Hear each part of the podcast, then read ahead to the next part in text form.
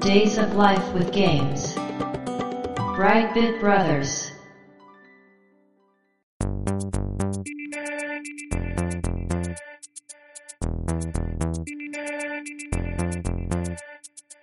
どうも、ワンピー川崎です。どうも、2P 長谷川です。この番組はかつてゲーム少年だったワンピー川崎と 2P 長谷川の二人がゲームにまつわる様々な話題で古きを訪ねて新しきを知る番組です。はい。ということで、ブライトビットブラザーズステージ196です。ありがとうございます。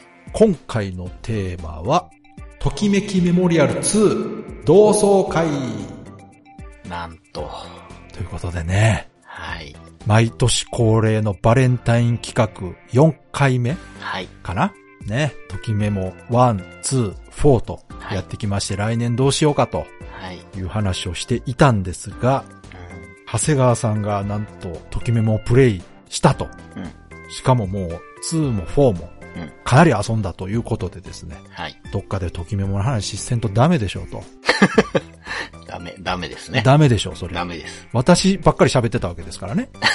うんで、まあそれならば、はい。このタイミングしかないだろうということでね、はい。 4年目のうんバレンタイン企画は、ときめきメモリアル2のはい。同窓会ね。同窓会。私も長谷川さんも卒業生ですから、はい。私の方がだいぶ先輩ではありますが、先輩ですね。卒業した回数で言うと長谷川さんの方が多いかもしれない。いやー、どっこいぐらいかな。 わかんないですね。はいまあでも、だいぶ先輩というかね。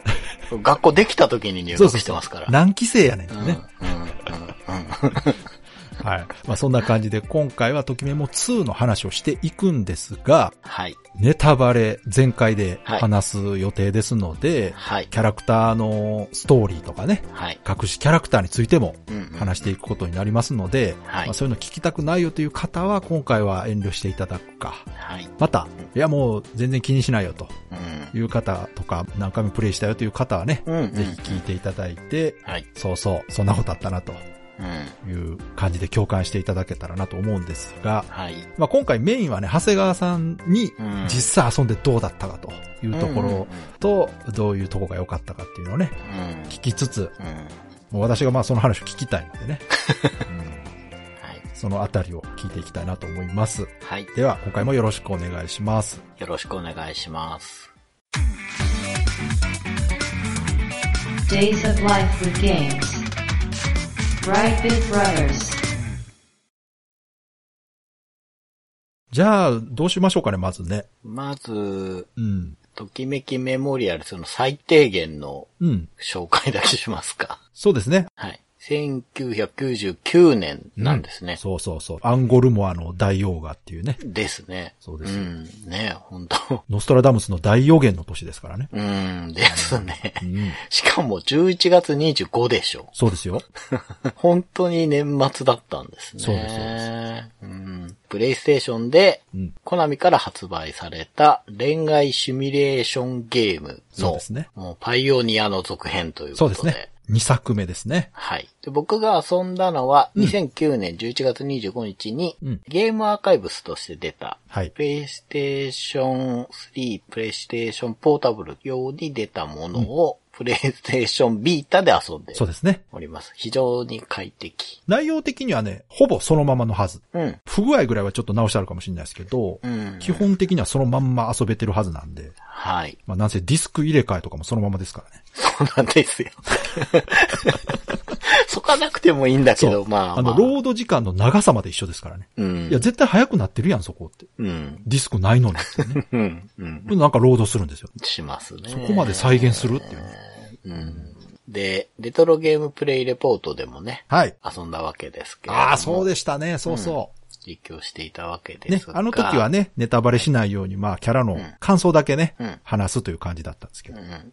1990年の作品ですけど、うん今でも全然問題なく遊それ、ぶ。うん。それですよ。うん。長谷川さん言ってましたよね。うん。全然こう古さを感じない。まあ、多少ね、ゲームシステムとか、うん。グラフィック的なところでね、うん。古いものはありますけれども、はい。根本的なゲーム部分に関してはもう何も古くないでしょ。ない。 なぜ他にないからね、こういうゲームが。そうですよね。うん。まあね、本当その川崎さんが言うようにグラフィック、特にね、ポリゴンモデルはどそううそうしても時代を感じるというでか。もむしろなんか味でしょ、もうね。ここまで来ると。まあまあ、そういう 人ローもポリの。いるかなとは思いますけどい。かにもプレステ1のポリゴンって感じですもんね。そうですね。初期のねうん、うん、ほんとそね。う。いや、これしかポリゴン数出ないのにゲーム作ってたのかーって思う。 FF7 これで作ってたんかっていうね。化け物ですよね。すごいですね。 本当に。本当うんただ 2D のイラストはもう今の水準から見ても全く見劣りしないですね。はい。これに関しては全く負けてない。もう相当クオリティ高い。そうう。です。ん。めちゃくちゃ可愛いですからね。当時どうでしたやっぱすげーってなりまいしやた。、私はなりましたよ。うんうん。ただ前、ときメモ2の回でも話しましたけど、はい。まあ一作目が好きな人から非常に評判は良くなかった。まあそうか。うん。もうそれは絵が上手いとかじゃなくて、やっぱもうはい。キャラデザが変わったこと自体がもう受け入れられないとそうですいうねファンは結構いましたから、うん。ただそれ以上にね、うん。一作目もいいし、二作目もいいという人が多かったし、はい。一作目はやっぱ古くて PC エンジンとかね、うんだけだったし、まあプレステで移植はされましたけど、うんうん。それを遊んだことない人、うん。ときめも2が出た時ってもうニュースになるぐらい話題になったんですよ。はい。だからそれを見て2から始めたという人もいたと思うんで、うん。そういう人たちからすると、グラフィック自体に特に問題はなかったんじゃないですかね。うんうんうん。まあ、アニメに拒否反応がない人からしたら全然ありじゃないですかはい。うん。めっちゃ可愛いと思いますよ。めちゃくちゃ可愛い。うん。うん。そうなんですよね。ううん。確かに無印に乗り遅れちゃった人ってのは少なからずいるはずなんで、うんじゃあ2からやろうかなっていう人にとったらね、そう。あんな可愛い絵で、そうそうそう。あんな面白いゲーム遊べるってのは楽しかったろうなと思いますけどね。まあ、ただ2初めて買った人はびっくりしたでしょうね。なんやこのでかい箱と。確かにね、。何が入ってるんやって言ったらディ スク5枚って書いてある5枚、 ね。 5枚そんなに何するんだって。うんどうやって遊ぶのこれってね。うデんィスク入れ替えてくださいって言って。まあ、当時としても企画外いですや、よもうね。規格外です、本当に。うん。そうですね。まあまあ、確かに。はい。ビータで遊ぶと、うんまあ、 ロードはあるってさっき言いましたけど、そ,、そうねうんれでもね、物理的にガチャガチャやるわけじゃないのそうで、。うん。とても快適にはい遊んでましたけど、うん。で、懸念してたのが、うん UI なんですよ、ね。ああー、はいはい、言ってましたね。僕はときメモ4から入って、なんていうか、リングコマンドみたいなね、そうと4きがメね、モ快適に作ってあるからね。そう。よくできてるんだと思っていたんですよ。はい4しかやってないので、比較対象がなかったんですけれども、うん、通動かなって思ってて、確かに最初はやっぱり4の方がいいな、慣れないなと思ってたんですけど、まあ、一周すればもう忘れちゃいます。そうでしょう。うん。まあ、並んでるマス、うん。ね、カーソル動かしたらすぐコマンド選べるっていうのうんは、全然めんどくさいことではないですからね。ないです。うんまあ、項目は多いけど、うん複雑なことはさせてないんですよ、結項局ね。目自体は4の方が多いからね。うん。うん。もうなんなら今時のね、うん。テレビのリモコンの方がめんどくさいですよああ、わかるわかる。 多分うん。ボタン多すぎってやつね。う。うんん何なのこれっていうあるあねる。横バカって開いてなんか別のボタン出てきたりするから、そう何 なんだよって思いますけど。まあだから UI もね、慣れてしまえば問題ないという。で、もう一個 はい。懸念点だったのが、難しいんじゃないかなと思う。おおあ、そっかそっか。長谷川さんが最初にあった4は、うん。比較的遊びやすく作られてましたからね。そう。でう、ん。一作目は難しいという評判でしたし、一作目は難しいって聞きますからはいそうですねね、本当に。で、二作目は一作目より優しくなったとはいえ、うん。 4に比べたらやっぱり難しいんじゃないかと思いますよね。そう、思ってたんですけど、僕が思ってたよりは難しくなかったです、ね。まあ、それはね、長谷川さんが4をだいぶやりこなしてるっていうのもあるとは思いますけど、なるほど。そうそう、ベースのときめもの遊び方を知ってますから、なるほどね。これを知らない人にとったら、やっぱりちょっと難しいかな。初めてこういう恋愛シミュレーションっていうのを遊んだら、ときめもは結構難しいというか、うん。でもね、2はね、やっぱり光の存在が大きいんですよね。はい、そうですね。光を狙えば、ほぼクリアできるはうんず。、うん。そうですね。まあ、確かに余計なことしてる時間は案外ないんですよね、このゲームうんってねで。、実際その余計なことしてもいいんですよ、初見プレイって。うんうんそれすることでいろんな女の子たくさん出てきて、で、なんか女の子いっぱい出てきたけど、わけわからんまんま終わったら誰も告白されんかったっていう経験があったとしても、はい。その中のね、女の子でなんか気になる子がいたら次はその子狙おうとかなるし、うん、うん。そこで一周だけで終わるゲームじゃないということがわかるはずなんでね。うん、うん、うんうん。そうですうね。ん。一見ね、うんその女の子出てくれば出てくるほどうまくいってるように感じちゃうんですけそうど、そうね。そう思いますよね。うん実はそうじゃないんですよ、ねそうそうそうそう。うん。だからそういうところを僕が4で学んでたからあそうねっていうのは、川崎さんが言うようにあるんだなそれは大きいと思いますよ。女の子なるべく出さないというのを知ってるだけでもだいぶゲームの難易度は下がるはずですから。うん、うん、うん。そうですね。で、もう一個。はいこれは多分言ってなかったと思うんですが、うん90年代とかのはい、萌えコンテンツにちょっと苦手意識が僕あるんですあよ、あ、ね。なるほどね。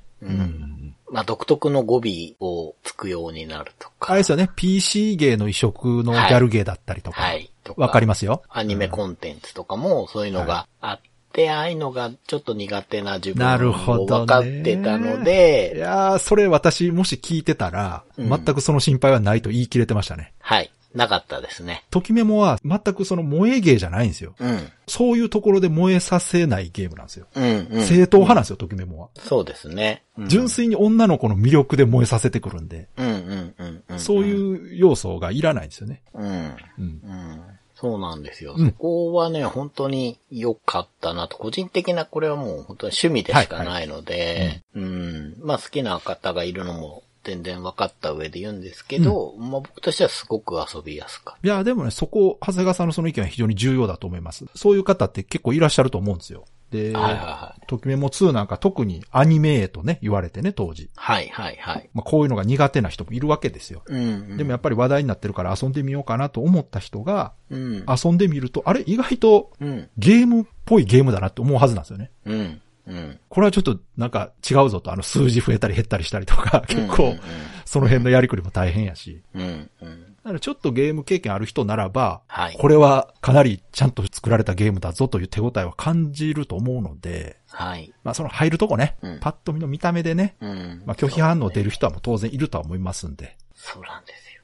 その、アニメでしかありえないような髪型だったりそはうそうすそうるじゃないですか。そうそれはする正直。うーん。それはでもあくまでもね、キャラクターデザインという部分でのそうでもすねのなので、うん。うん。うんまあまあ、慣れればどうってことないです。うん。うん。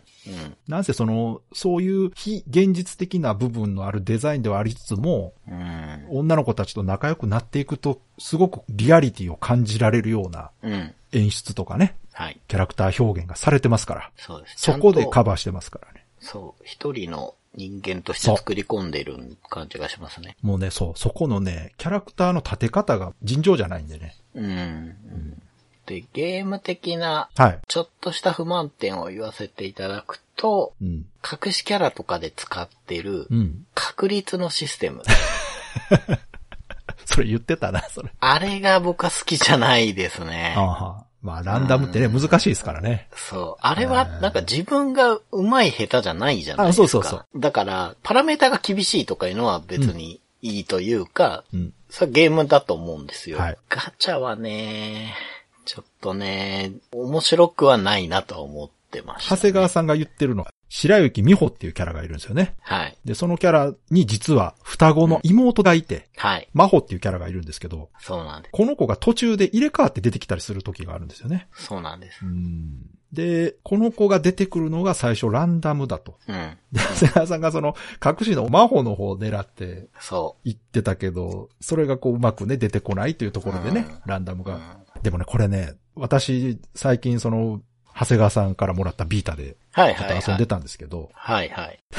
改めてやったら全くデートに誘えなくて、うん。これデートできるかどうかもこれランダム要素入ってるんですよ、ちょっと。はい。ある程度パラメーター見てるんですけど、はい。最初の頃って、うん。運なんですよ、結構。うん。うん。その日は予定があってばっかり言われて、ちょっと待ってと。うん。こんなに難しいゲームやったか、これと思 って。嘘やろと思って。俺はめちゃくちゃ遊んでたぞと思いつつね。うん。だからランダムってやっぱり、うんままならんなと思いましたわ。そうですね。ランダムって本当にランダムなんで、そうなんですよ。これだけはね、うん。その人が遊んだ時の印象でかいなと思って、これ初プレイやったらなんやクソゲーやんって思われてもしゃあないし。そう。なりかねないですよね。そう。だから難しいとこやな、ここ。運が悪ければね。うんそ本当にね、うんまほちゃん呼ぶのに、う。わかる。 10回以上やったりしてましたから。わかるわかる。そうそうそう。それが1回で済むんだったらまだいいんですけど、うんうんそれつどつどやっていかなきゃいけないんで、そうねもう、なんかこれは楽しくはないなとだからは思いました、ね。長谷川さんは多分、引きが悪かったんでしょうね、おそらく、ね。まあそれもある。あの、一発で来るときもあるんですよ。そう、当然そうなんです。だから、え、そんな苦労しなかったよっていう人もいるはずなんですよ、そうおそらく。そうだからここが ね、難しいところ。あまほちゃんはですうね、ん。回答がちょっとおかしいので、はいはい。選択肢が難しいんですよ。そう、そうそやっと出てきたと思って、あの、僕ね、すごい覚えてるんですけう。ど、うん。まあ、カエルのキャラクターが好きなんですよね、このはいはい。双子は。うん、そうそうそう。で、それの偽物が売ってる状況にファンシーショップで出会うんですけど、うんうんうんその時の回答が、はいまあ、こういうのもあっていいじゃん的な答えが正解なんですよ。ああ、そういうこと。そう、なんでかっていうと、うんそういう、要は、バッタモンパチモンうんが出るってことは、それだけコンテンツが人気ってことよねって言うんですけど、ごいポジティブだ。この回答って一発目でいかないと思うんですよ、ね。確かにですごくランダムで出てきて、やっと出して、で、まあ、隠しキャラなんで、はいそんなにセリフがない上に、うん。はい。この子はあの、ちょっと口調がきついそうですね。ギャルなので、そうそまず不正解したことに、やっと来てくれたのに不正解したことにがっかりした上に、うんうん。言い方きついからもう一回がっかりするんですよ。はいはいはい。全然楽しくなかったですって言われる んですよ。そうそうそうそう。ちょっと遊び人やからね。そうそうそう。うんだからそれもあってね、厳しかったし、はいはいで僕は結局会うことできなかったというか、まあ、クリアできなかったんですけあど、あ、そうなんや。九段下さんっていう隠しキャラも、はいはい最後出てくるか出てこないかも、あそこランダムらしいですよね。ええそうなんや。みたいです。え、マジでランダムなんか。最後、まあ、要は、誰とも付き合えなくて、がっかりしてるところにピンポーンって来るじゃないですか。あ、はあはあはあ。あれ絶対じゃないらしいんですよ。あ、そうなんや。うん。そういうとこにもね、確率入れちゃうのはちょっときついかなっていうのが、まあ思いましたね。うーん。いや、私はこの、マホはね、一作目の朝比奈優子と友達なんですよね。そう。その親友なんですよ。設で定。うん。そう。遊びに行ってんすよ、二人で。隣町のきらめき高校のことを。そうなんですよ。いや、そこ最高ですよ、いね。や、これ最高ですよ。うんっ。ていうかまあ、この子そうか。この子、きらめき高校に通ってるからね。そう。そうなんですよそ。う。だから制服、きらめき高校出てきますからね。だから、そう。最後の告白シーンが、伝説の木のいや、下なんうですよ、こね。れ。ね、これそう。これがサービスね。そう。大サービス。いや、だからこれもうほんと自分で行きたかったんだけど、もう諦めたんですよ。はいはいはい。もうこのランダム繰り返したらこのゲーム嫌いになるなとそん思なって。難しかったか。僕はんか覚えてないなうん、うん悪かったですね。まあまあそこかなっていう。あとは、うん。これは不満点っていうよりは、はい考えようによってはいいとこなんですけれども、うん卒業後の進路が少ないので、うんロールプレイがしづらいなと感じたんですよ。はいはい。で、これ、2が悪いんじゃなくて、うん4が良くなってるってことなあ、んです。そうそう。そうです。うん、そう。 4の方がバリエーションが増えてるだけで、2も結構あるんですよ、進路として。そうなんですよ。うんただ僕が4から始めちゃったそうそうかそうらうん、だから2をやって改めて思ったのは、うん。まあ2も面白かったし、は魅い力的な女の子多かったけど、うん。まあどっちが好きって言われたら、まあ4かなっていうのが僕の中ではあって、うんで、そこは、まあ、4のね、うん女の子もみんな魅力的っていうのもうんあるんですけど、それ以上に、やっぱりアイテムとはいバイトと特技っていう新しい要素が全部う面白くなってるってことなんですよね。いや、だから、そう、2とかやるとね、うん4がいかによくできてるかわかるでしょ。そう。うん。そう。すごい体感しました。それは。だから、長谷川さんちょっと時系列逆で遊んでますけど、うん。もう私からしたら本当に4見た時によくこんな風に仕上げたなと思ってね。あれはすごいことだといや、すごいことですよ。思いますね。本当びっくりしましたよ。うん。もう2の時点で面白くて完成してるじゃないですか。そうですね。うん。で、女の子変えるだけでも全然そいいんですよ。うん。うん、で、ハードスペックが上がってるから、うん2の時よりはもっと喋らせられるとか、うん十分4になった感じは出せるはずなんですよね。だけどそこに新要素を入れて、うんじゃあそれでゲームがおかしくなっちゃってるかっていうと、うんなってないどころそうか、ですより面白くなってるってこいれや素晴らしいんですよ相当すごいことですよね。私は、ときメモ4の特技システムは、うん最初遊んだ時に、これはときメモっていうゲームのバランスを崩してしまうんじゃないかと思ったんですよう。ん、うん言ってましたね。強力すぎて。うんうんうん。でも、ちょうどいいバランスというか、うん。あれがあってこそ遊びやすくなってるなって気がした。だから元々のときメモ自体が結構やっぱスパルタなんですよね。そうですね。うんうん。ね、さっき言ったみたいに、うんうんランダム要素が強すぎてちょっと断念したりとか、うんそれを軽減するためのものが特技なんですよ。うんうんだうかんらその人のプレイスタイルに合わせてうん。特技付け替えることで楽になるようになってるから、そうそう。あのあたりは本当よく考えたなと思ってね。そうなんですよね。うんで、ゲームシステムにもちゃんといいように作用してるし、そうそうそう。僕としてはロールプレイっていう意味でも、うんまあ今回はこういう性格の人間でやってみようとかね。うん。まあ文武両道のキャラでいこうとか、まあまさにそういうね、うん。特技があるので、まあそうやっていこうとか文系でいこうとかも、ロールプレイとシステムが両方そうそう成り立ってるっていうのがすごいなっていう。まあ、あの4のそのクオリティっていうのも、うん。 2の後に3があって、その後はいはいガールズサイドがあって、そうですよね。そのあたりのいいところを持ってきて作られてるわけで、はい。だから2がなければああはなってなかったっていうことを考えるとね、うん。その、ときめもって1作目の時点でもうほぼ完成されてたんですよ。うん。うん。恋愛シミュレーションっていうもの自体は。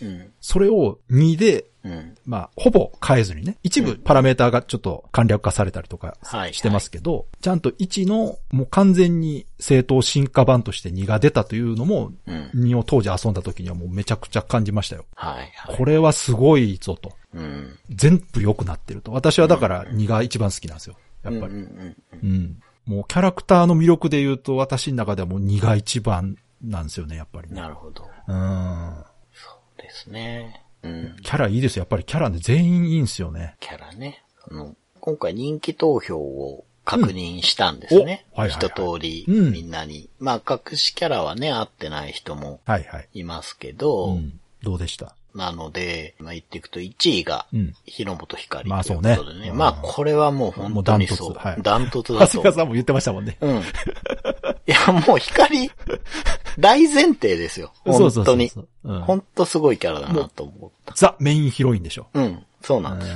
うん。で、2位がうん、八重さんですよね。そう、そう。川崎さんの好きな八重さん。これも、まあ納得ですよ。はい。うんで、3位が、かすみお姉ちゃんということで。まあこれもわかるな。麻生かすみさんですね。わかるわかる。で、4位が、すごい、赤いホムラ。ここやな。これは意外やな。うん、意外。これやっぱギャップキャラかな。なんですかね。あうと、ん。当時の流行りもあるかなと思います。うんん。これ、うん。 2010年以降でホムラみたいなキャラってだいぶ少なくなってると思うんですうんうんようんうん。最近いないキャラだから、なんていうかな、ボーイッシュキャラでもないですからね、オムラとも違う。やっぱりうん、なんか、やっぱ当時の漫画アニメ文法のキャラだとは思いまもうす。完全にあのトラドラでしょ、トラドラ。そうですうね。 ん。うんで、5位も僕的には結構驚いてるんですけど、伊集院メイ。むしろね、メインの方が当時の時代を感じます。まあ、確かに声優さんも相まってね。田村ゆかりさん使って、うん。ツンデレ妹キャラですよう。ん、うん。もうこれ私正直、ここはガチガチできたなと思って。そう、これはある種必勝パターンみたいな 組み合わせですからね。何々なのだってね。うん。もうだってね、あ、対抗馬って言ったらもう、釘宮さんぐらいしかいないですから。本当そう。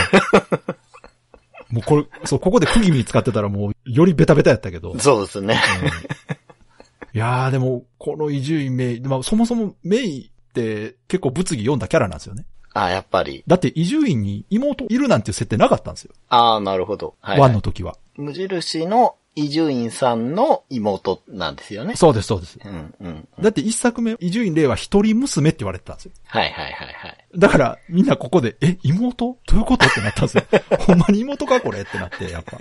うん。でもなるほどなるほど。でもそこを、まあ、もちろん作ってる人たちが知らないわけないので、はい。そこを崩してでもうん。登場させることに意味があると思って作ってるわけですからう。ん、うん、うん。うんしかも、もう漫画じゃないですけど、メイはお兄ちゃんやと思ってるんですよ。女って知らないんですよ。あ、そういうことそうです。お兄さんだと思ってるんです。あ、そういうことか。そなんか途中でう。うん。混乱したメイが出てくるシーンがあるんですよ。あれって、お兄様じゃなかったっけって。ああ、そういうことか。そういうことそお兄様がお姉様で、う。そう、それそれみ。たいな話を言って、あれは赤いそホムラが女で、みたいなよくわかんないこと言ってたら、あれは、メイは伊集院のことを男やと思ってるんで。そういうことね。そう。 そう。で、あの、お月の作之進がやってきて、あの、そうそうそメイ様は強いお薬を飲まれたんですよ。そうあれおっかねえと思っそてう。 何言ってんだ、この人たち。危ないテキストやなと思って。そう、そういう意味では確かに面白いんですよ、メイちゃんはう。そうそうそう。遊園地に行ってうん、行列見て、作のシーンで命じてうん、一日貸し切るとかそうねそ。うそう。もう面倒修太郎ですよね。そうそうそうそうそう、ザ・金持ちキャラなんですよね。そうそううんで、そのキャラとしては、まあ、一作目の、えー、吉尾の妹ね、はいはい。と同じく後輩キャラなんですよね。うん、そうですね。年下後輩妹キャラというポジションがこのうんうんメインなんで、うまんあ、やっぱり一人は後輩っていう欲しいじゃないですか。うん。一応4にも後輩キャラいるけど、まあ出てこないですしね。まあそうですね。うん。確かに。唯一後輩だから、まあそういう意味では貴重な枠うでん。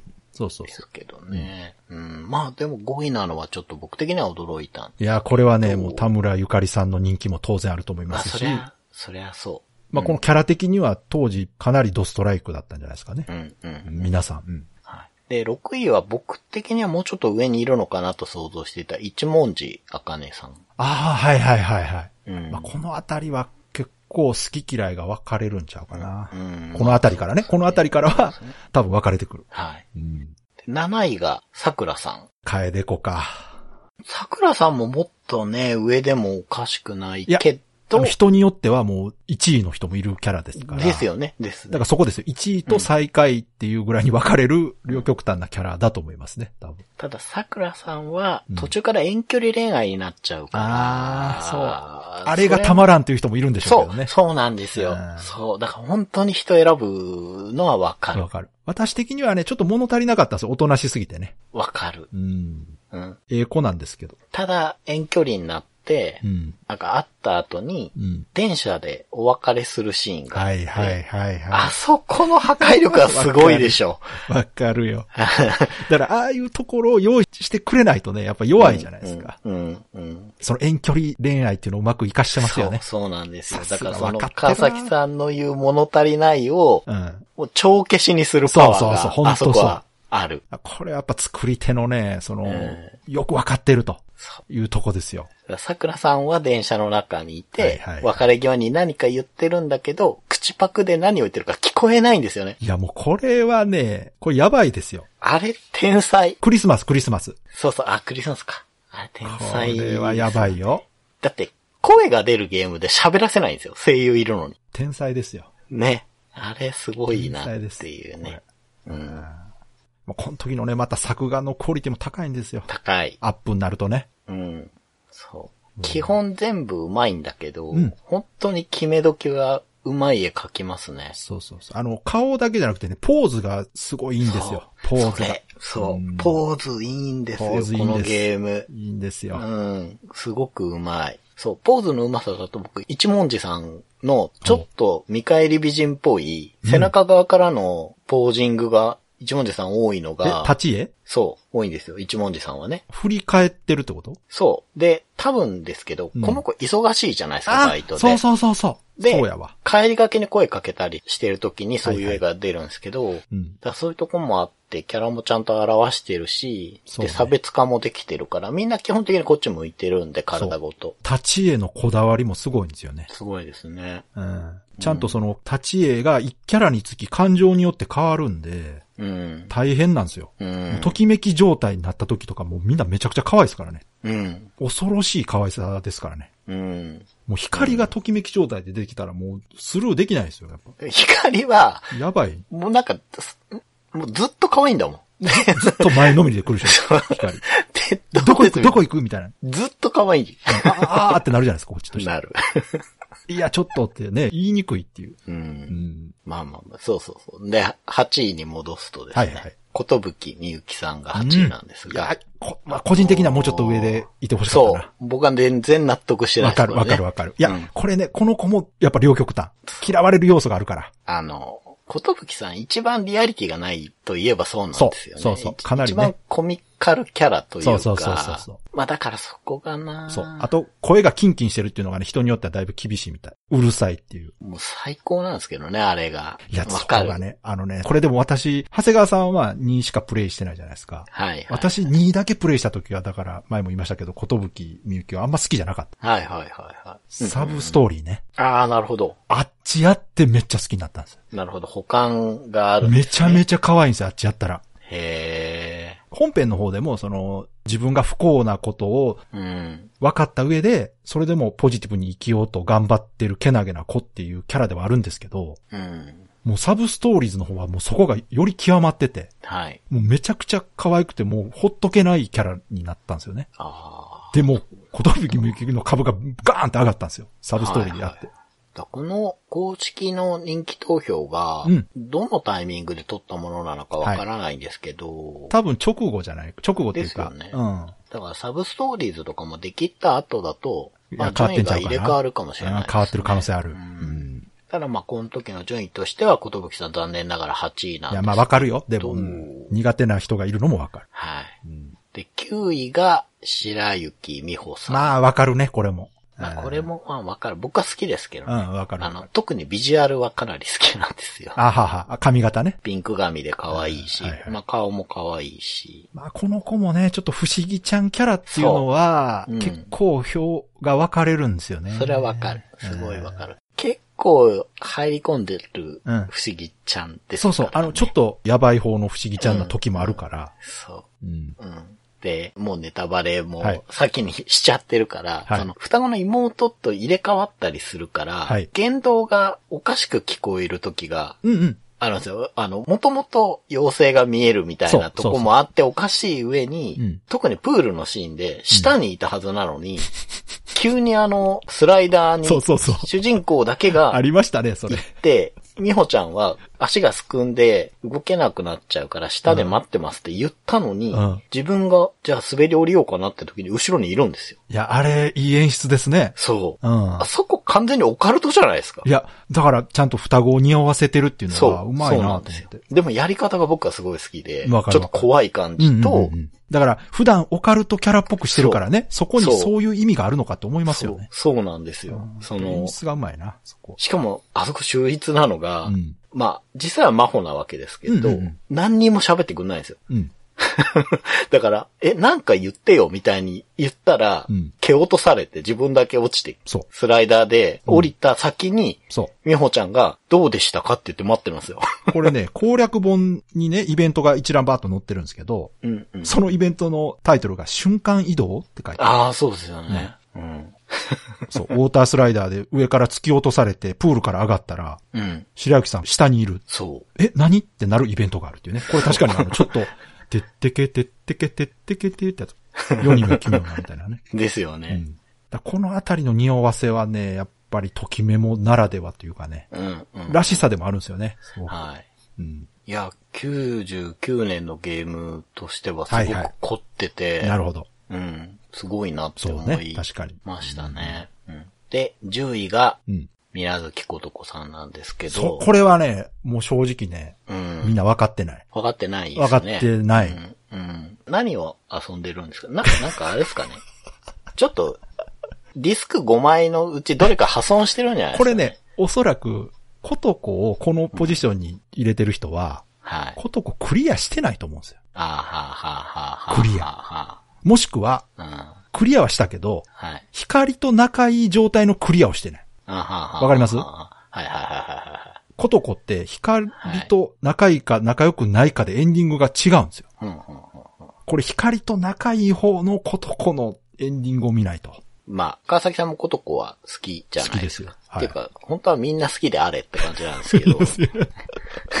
まあ、光は別格ですよ。わかるよ。そうそう。光はもうみんな好きよ、それそ。れはそう。うんいやー、10位って、いや、これね、これあれよ。光と仲いい状態のことこを告白してくるとことかも最高ですよ。うん、こんなとこで何やってんのって言われるんですよ、ね。そう。光のとこ行きなさいよ。光が待ってるからって言うんですよね。これね、 もう、あの、光とデートの約束をした時に発生するイベントで、うん。水月さんが交通事故にあったって。あー、ありますね。 うん。あの、校長が電話してくるやつ。そうそうそう。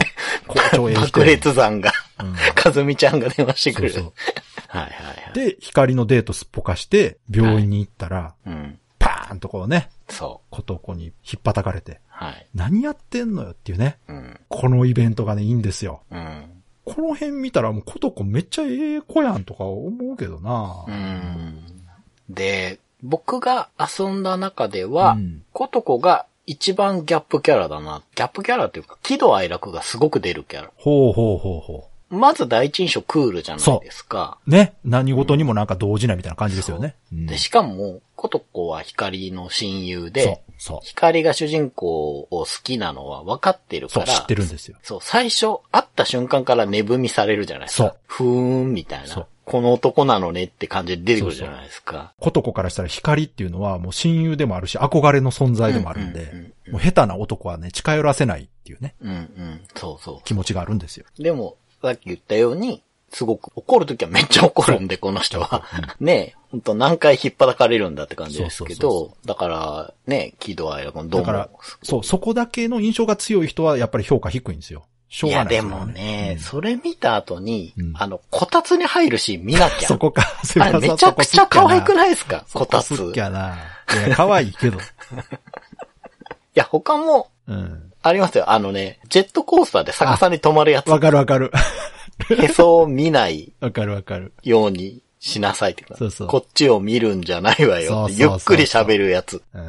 あれもちょっとねね、ちょっとコミカルな演出ね。うん。でもね、そう、そういうとこもいいんですけど、私はやっぱね、光絡みのイベントがすごく好きなんですよ、どれも。はいはい。その、まあ、言ってしまうと三角関係演出ではあるんですけど、うんうん、確かに。そこにその、ドロドロしたものは感じないようになってるんですよね。うん、うん。ああくまでも。はい。うん。その、まあ、一応ゲームの中では主人公はどっちとも付き合ってない体なんで、うんうん。浮気ではないと。はいはい。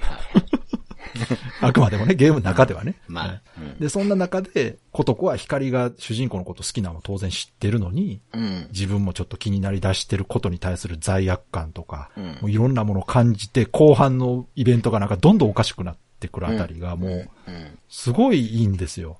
うん。そのね、言うたら友情を取るか愛情を取るかっていうそね、うですねよくある三角関係というか、その板挟み状態でねそう恋愛のね、もうベターな展開ではあるんですけど、うんうんそこをやっぱりゲームでここまでちゃんと演出されるとね、確かにまあそね。の映画とかドラマとかやっぱり違う。うん。だって自分の選択で全く違う風に分岐するわけじゃないですか。そうですよねうん。だから、それこそ本当に三角関係のうん、ことこに行くか、うん光に行くかは、こっちに選択権があるから、これ本当ゲームならではですそよね。う、これは本当にそうなんですよ。うん。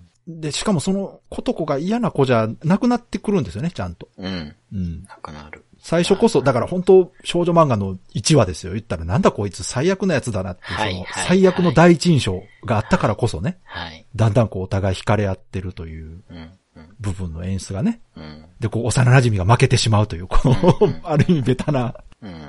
ちゃうか、逆か。幼馴染が勝つのがベタなんか。まあ、そうですね。うん。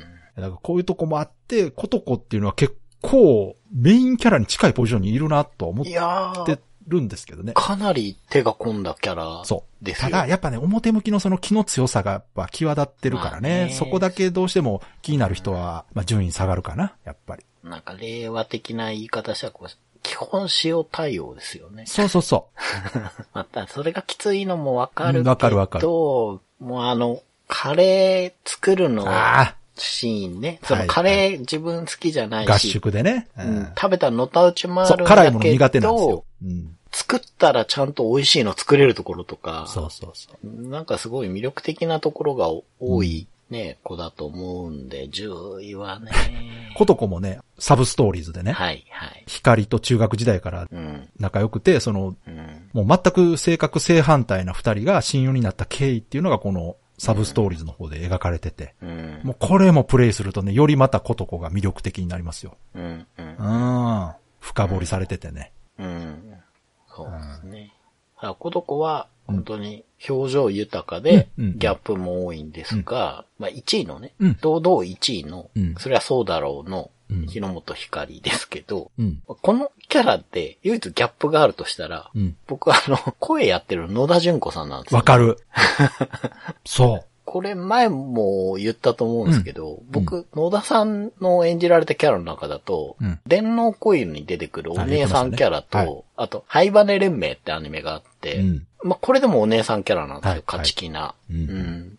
あと覚えてるのは、あの、デジモンに出てくる V モンとかだかはいら、はい。そうそうそう。なんか、とにかく可愛い女の子のイメージないです。なかったんで、ご自身でも言われてましたね。うんこんなキャラ演じるの初めてやって。うん。うん。うん。いや、めちゃくちゃ可愛いけどってめちゃくちゃ可愛い。だからできるんですよ、やっぱりね。ちゃんと、あの ねえ、すごい。そういう能力があるけど、今までそういう役がなかっただけでね。うん、うん、うん。むしろやっぱりそういうキャラを演じたことがないからこそ、ああ。できるのかもしれないですけどね。確かにね。ういや、ん。私もね、失礼ながら、この、ときめも2で初めて野田純子さん知ったんで、うん。うんこの、後にね、うん。調べたら、あ、この人本当に他にこういう可愛いキャラってやってないんだと思って。うん。うん。しかもご本人結構サバサバしたキャラで本当に光じゃないんですよ。うん。うんキャラが。うん。うん。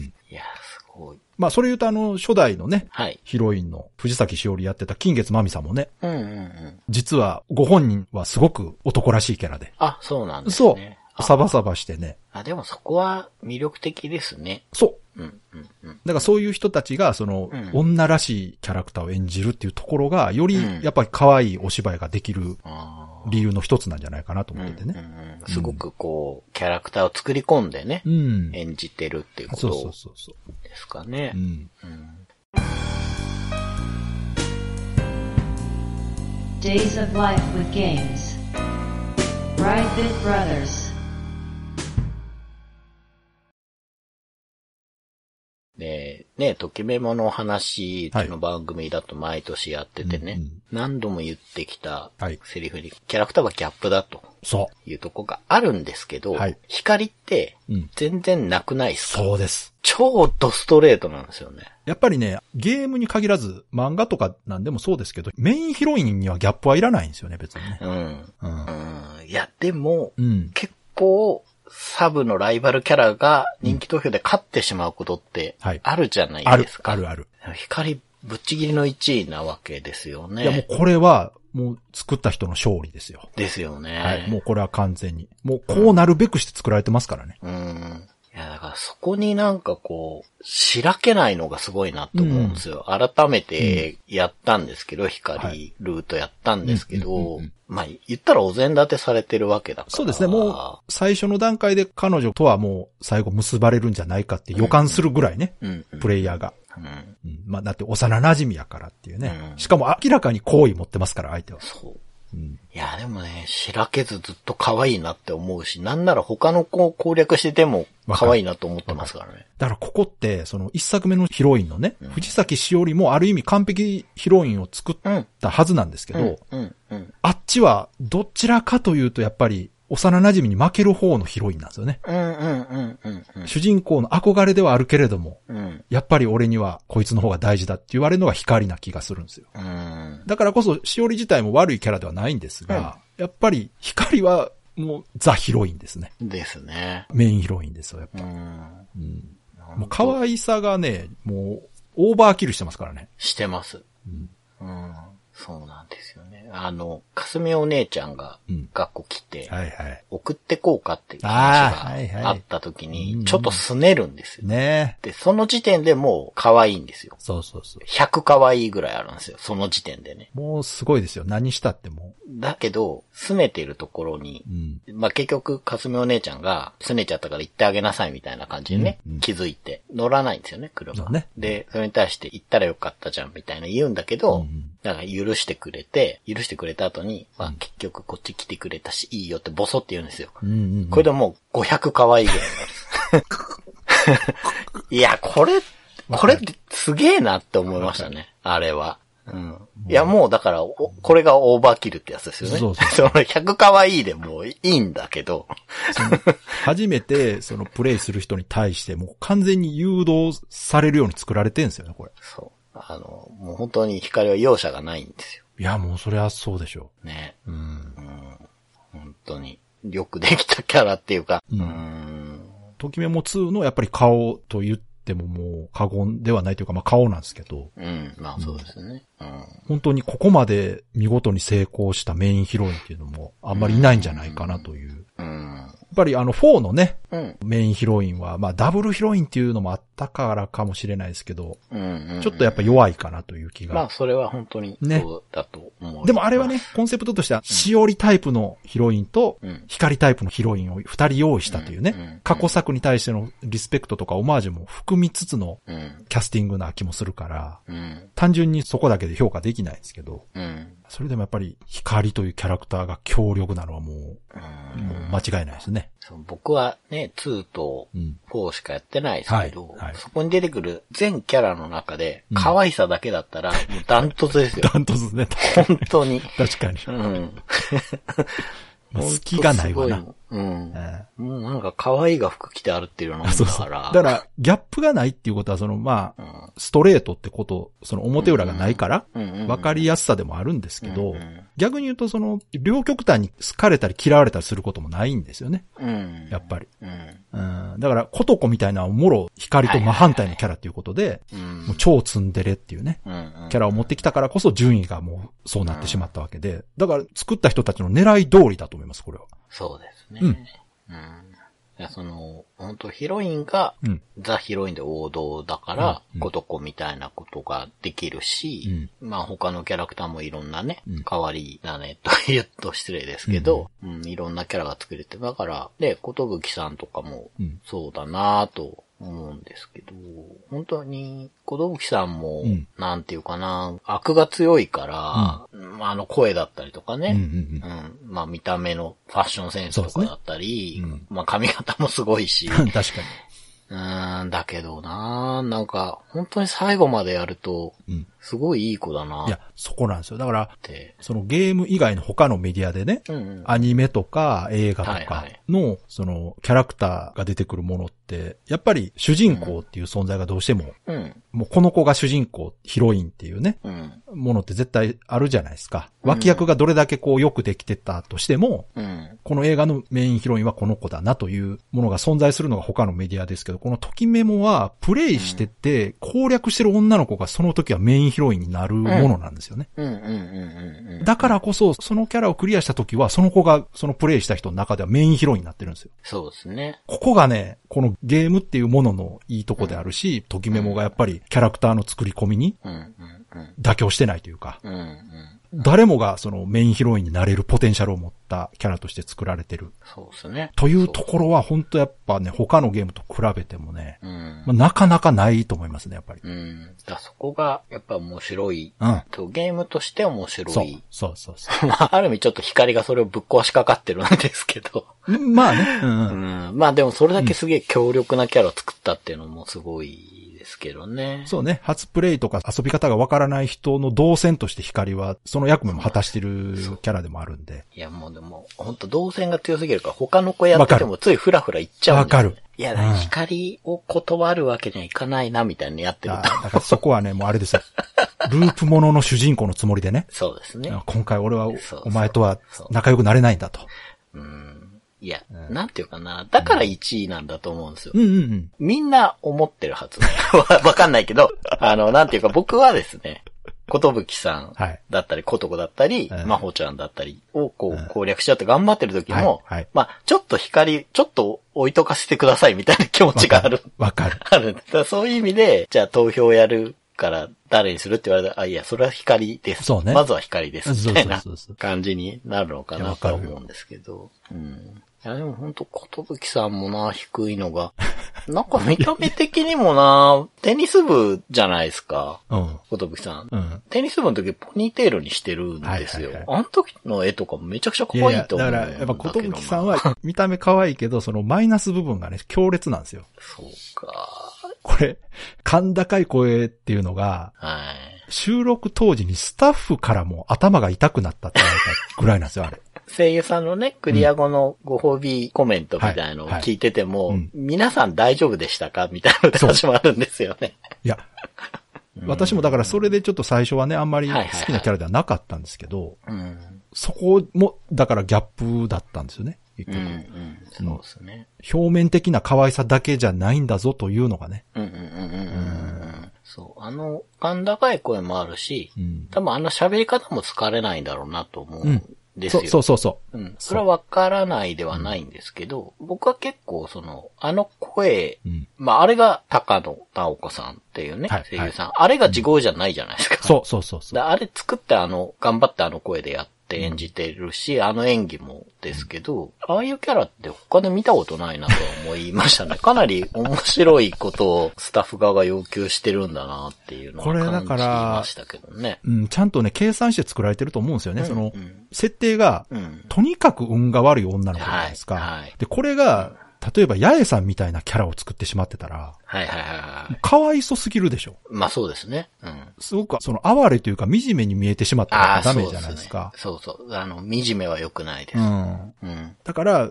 その、旗から見たらめちゃくちゃ不幸でかわいそうな子だけど、本人はそれを前向きに生きてるぞというそう。演出としては、そうこれがやっぱ正しいんだろうね。そうなんですよ。うんそう。だから本当に最後の最後まで行くと、うんやっぱあんだけ不幸な目にあってて、うんで自分が不幸だっていうのはすごい自覚してるのに、そうそう全然うつうつとしないで、うん基本前向きだそう。し、そうなんですよ。で、すごく周りに気配ってるのも、そこのなんか事件が起きた時に、そこです。私のせいだから入るから、それ。結構ビクビクして暮らしてんだなっていうのを感じたんですよね。サブストーリーズはそこがね、めっちゃ強調されてるんですよ。ああ、なるほど。うん。あれってうん、チームでねうん、ダンレボの大会に出ることになるっていう話なんですよ。あ、サブストーリーズが。そ。。はいはい、はいう夏休みにはいはいは、主い人公と、うん八重さんとことぶきさんやったかな。すごい取り合わせ。 まあそういう組み合わせで、ゲーセン行って、うん、うん、うんダンレボやろうってやるんですよ。うん。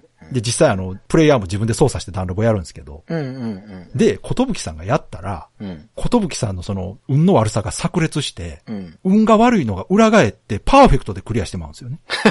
はいはい。あれあれとか言いながら。はいはいはい。で、パーフェクトでクリアしたがために大会に出ることになるんですよ。なるほどね。うん。うん、でも実際は全然上手くないから、うん、うんうん。何回練習してもうまくいかない。はいはいはいはい。で、もう途中でそれが自分でもう情けなくなって泣き出して、もう私のせいでみんなに迷惑かけるの嫌だからもっと練習するとかっうん、うんていう話なんですよね。なるサブほどねストーリーズはもうめちゃくちゃいい話なんですよ。なんていい子なんや、この子はと思って。うん。最終的に幸福になってほしいなって思いますほんね。とそすごく。う。そこなんですよ。俺がもう一生守ってあげるみたいな。そう。いうんや、だから、すごくクリアまで行く動機になるんですなよ、るそれながる。いや、結ばれるんだったらうん、まあ、最後金なるんだろうし、はい。だったらその、不そう幸も裏返るだろうあってクリアしてないの長谷川さんいやいや、しましたよ。ちゃんとしました。それは。金ならんかったでしょ。落ちてきまし たね。そう。だからあれもいいんですよね。嘘ーって。そう。いやいやまあそうねそう2はエンディングのパターンが1より豊富なんですよね。ああ、確かいに。ろんなパターンがあってめっちゃ面白いんですよ。八重さんって屋上でした。そうそうそうそう。ですよね。だから、うん、そう、確かにいっぱいあって。 1より思い切った演出がされてて、なるほど。伝説の鐘の下だけじゃないというパターンもね、うん結構あったりとか。うんまあなぜ、きらめき高校行ったりしますからね。そうですよえーまこ素ちゃ晴んねらしいと思いますよ、このあたりは。うん。そう。そうですね。で結局、うん。遊んでる時はう、ん。かすみお姉ちゃんもすごく楽しかったうんんうんうでん。すあ、けど、そうね。そうそうう。ん結構終わってみてからう、ん。考え直してみると、うんまあまあ、攻略するには、うん。かすみお姉ちゃんは学校に来るのが遅れてるから、はい2年生の時かな。そうね。だから、やっぱ難易度が上がるじゃないですか。はいはいはい。うん、で、待望でやってくるから、うんなんかその感情も入ってすごい、こう、いいなーって思ってたけど、うん。なんか、全部クリアして一段落つくと、うんまあまあ魅力的だなとは思うけど、うん。結構、なんか抜けてるとことかもあって、。そうん。だからあの、かすみお姉ちゃんのキャラも結構設定が上手に作られてて、うんあれがただ単にその、教師と生徒っていう関係だとちょっとやっぱり不純なものがはいはい。感じられるじゃないですか。はいはい。だからそこに幼馴染み要素が入ってるんですよね、ちゃんと。うん。そうですね。あの、光とまとめて、かすみお姉ちゃんと3人で主人公は幼馴染みであるというところをあれわざと入れてるんだと思うんですよ。確かにね。その要素がないと、どうしても、うん。まあ、生徒と教師というね。まあ、やばいですからね。うんそうそうそうそうだって新任教師1年目で、そう。年下の男子高校生とそう。っだていだうかのらは、、そこはうん何かしらやっぱちゃんとした設定というか、その確かに説得力のあるバックを持ってこないとね、うんうんうんううんん。確ちょっかとにいやらしい感じになるから、なっちゃいますね。うんうん。だから幼馴染っていうのが入った上に、そのうん、なるべく先生の方からそういうベタベタしてこないじゃないですうか。んうんうんうんうん。うん。あれもやっぱうまいなと。そうですすね。ごく大人のストーリーと演出がね、うんうん考えられてるなというところが。まあその、アダルトゲームだとね、また違う展開なんまでしあょうけねど、、そりゃそう。ね。うんまあね、一番年上なのに、うん一番悩みを相談してきますよね。そうね。だからあの辺もすごくその距離を近づけるための演出だとは思うんですよね。ううああ、なるほど。うんそうか。そうそうそう。うん弱みも見せないと、やっぱりうん、うん、自分の方がずっとこうね、うん、後輩扱いというか、うん、うん、うん、されてるっていうのもね。うん、あれもだからギャップですよ。うん、うん年上で先生だからしっかりしてるかと思ったら、実は弱いとこあったり抜けてるとこがあるというのも、やっぱお約束のギャップね。そうですね。あ、かすみお姉ちゃんが一番うん。発売当時にうん遊んでたら印象変わっただろうなと思あうキャあ、ラなでるほすよど。ね。うん。我々の年になると、うん。かすみお姉ちゃんの悩みが、うんいやいや、若い。大まあ丈夫まだあからっねていう気持ちにどうしてもなっちゃうんですよ。ただ、同世代の時に遊んでたらう、ん。等身大の悩みとして多分見れたから、そうね。多分印象が違うんだとあ思ーう。そこはやっぱあるでしょうね。うん、それはしょうがないんですけど、実年齢とね、やっぱ当時遊んでたん年齢の差はあるわな、やっぱ。だけど、ね、車でたまに送ってくれるじゃないですか。そうそうそうそうその時にう、ん。帰りだけじゃなくて、うん行きも一緒だったらいいのにな、みたいなこと主人そ公うがそうそう。言った時に、うんびっくりして事故りそうになるじゃないですか、かす みお姉ちあゃんりがまし。たね。ああいうとことか可愛いし、うんあと単純に朝すごく弱いとことかね、 合宿の時かな、寝ぼけて 出てきてっていうところもね、ねまあ可愛いなとは思いましたけどね長。谷川さん、かすみお姉ちゃんのデートの時に、九段下さん出てきました。出てこなかったんですよ。あー出てこなかった見たかったんですけこど、れね。一応、イベントであるんですよ。はいは九段下さんが出てきて、い。うん。お、これ何年下の彼氏って冗談で言われるっていうね。うん、うん、う。うんん。で、実はこれが、幼少期でもやってるんですよね。あ、はい。それは見ましたね。そう、あれが、だから大人になってからイベントであるんですよ。もう一なる回。ほど。そう。まあ、ああれか、幼少期の時は、これあんたの子供って、そう、そう、そう。あれ、九段下さん、そうなんですね。うん。もうああいうところの作りがね、うまいんですよ。うん。本当に。隙がねえなと思って。ないですね。うん本当にすごいあの偶然とかーうをん。狙ってないんですよね。なんか使えるリソース全部使ってきますよね。ちゃんと考えてね。うん。想定外でなんか受けたとか、うんそういうものがほとんどないんですよね。う。うんん。しっかり作って、うんその結果評価されて、面白くなってるっていうね。うん。人気投票だと、はいね、僕の好きなまほちゃんとか、はいもうだって今で言ったらね、ギャルキャラだから、うんうん。今なら本当にまほちゃんが表で、ああ。みほちゃんが裏になりますよ。今作ってたらねうん。多分ね。うんまあまあ、まほちゃんとか、九段下さんとかう、んうん。すみれちゃんとかってうん、投票のランキングにないんですよね。そうね、確かにん、ちょっとメインキャラとしてあそこ、まあ、入れてもいいけどな、どうせ多分そんな上に来ないと思うんですけどね。ああ、いや、でも僕、九段下さんは多分人気すごいあるんじゃいなや、いか九段下さんいいですよ、九段下さんは。うん、だ結局、九段下さん僕出せなかったんですよ、ね。そっかそっか。あんいまり。やー、いいキャラですよ。そう。だから、今回ちょっと、ね、動画で九段下さんの登場シーン全部見たんあで、すけ見ど。たうんうん。めちゃくちゃ人気出るでしょ、これ。めちゃくちゃいいもん、これ。 いやー、いいですよ。なんていうか九。段下さんだけが名前呼ばないんですよ。あ、少年ってそ呼んうで、く少年って言うんですよ。る。うん、うん。でもあれがね、逆にいいんですよ。いい。そう。うん。で、あとまあこれゲームとは関係ないんですけど、九段下さんのキャラソンがめっちゃいいんですよ。ああ、そうなんですか。うんへえ。全員キャラソンとして、そのメインテーマ曲ってあるじゃないですか。うん、うん。あれに歌詞が載ったのを持ってるんですけど、九段下さんのその曲がね、めっちゃかっこよくて大人っぽい曲になってるんですよ。うん、うん。もうこの曲単体ですげえいい曲やなと思って。まあ、八重さんの曲もいいけど、それとは全然、その、ときめものね、キャラソンって前も言いましたけど、ちゃんとキャラクター性も表現されてて、うん。歌詞とその音楽でね、うん。クリアした後聞いたらもうたまらないんですよね。うんう。ん。いや、そうですね。いや、人気投票、うん、九段下さん交えてやっ たら、結構高いんじゃないかな。どっかにああるんじゃないのだよ。のなんか、ねね。本村が4位でしょ、うんでなんかちょっと近しいものを感じるというか、ああ。うん、だから、まあ、でも圧倒的にね、出番が少ないからね。それはあうる。ん。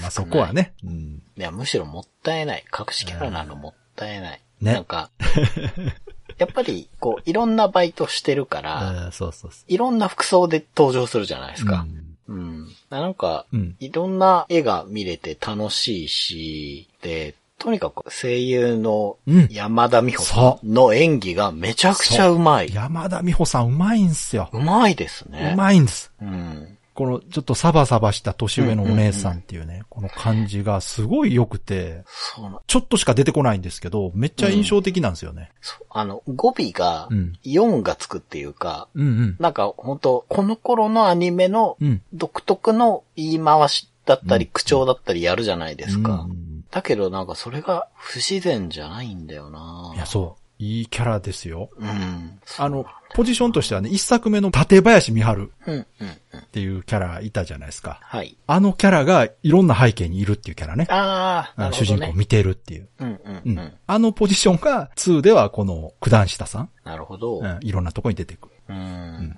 で、でもそれだけだと薄いから、うん。うん、幼馴染みのかすみお姉ちゃんと友達うん、という要素があるというところもキャラクター作りとして上手だなと。うん。うん、やっぱりね、立林美春自体はかなり特殊キャラだったんですよね。うん、うん。で、あまりにも唐突感がやっぱすごかったんで、なるほど。まあ一応ね、ちょこちょこ隠れてはいるとはいえ、気づかない人もいるから。だうかん、うん、らそれに比べると九段下さんは顔見せが結構あるから、 うん。バイト番長とかもあるし。はいは いはい。この辺りいやはね面白いですー、面白いし、すごく魅力的だそうそうそうし、うん。ねなんか良かったけども、本当にうん良さの8割ぐらいはうん。山田さんの演技かなとあーまあ思ってますけどね。ときめも全体的にやっぱり声優さんの魅力もすごく大きいですかうら。ん。ほとんどが喋ってますからね、だ って。やっぱ。うん。そうですうん。ね。やっぱセリフ量尋常じゃないですからね。すごい台本やってましたよ。めちゃくちゃ分厚い台本。まあ、あっちが話してくれないと進まないですからね。仕組み的にね。ただもう膨大なセリフ量があって、うん。やっぱキャラクターの魅力というのがね、うん。増してるのはもう間違いないですかそうら。ですね。うんいや、いろんなものがやっぱこう積み重なって、うん。もうすごくハイレベルなね、うん。うんゲームになってるし、そのエンタメとしてのレベルもやっぱ高いなと思いますよ。うん。うん。うでん。すね。まあだから本当2もやってよかったなっていううんね。。ああ、よかったです。面白かったまな。あ、2は本当ぜひやってほしかったんでう。ん。うん。うん。じゃあ次はまあよかったら1やってみてください。はいはい。うんまあだからね、本当周年がやってきて、うん。アーカイブ化されたりしたら嬉しいんですけどね。そうだ今2月やから、うん。あと3ヶ月やな。うん。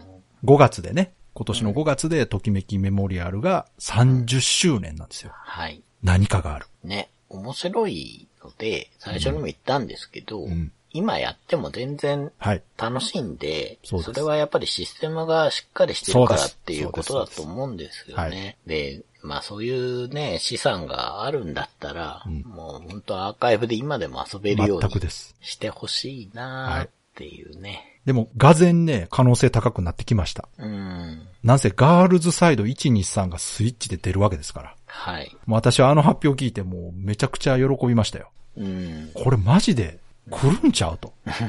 このタイミングで30周年迎えるときメモに何もないわけがないと。うん。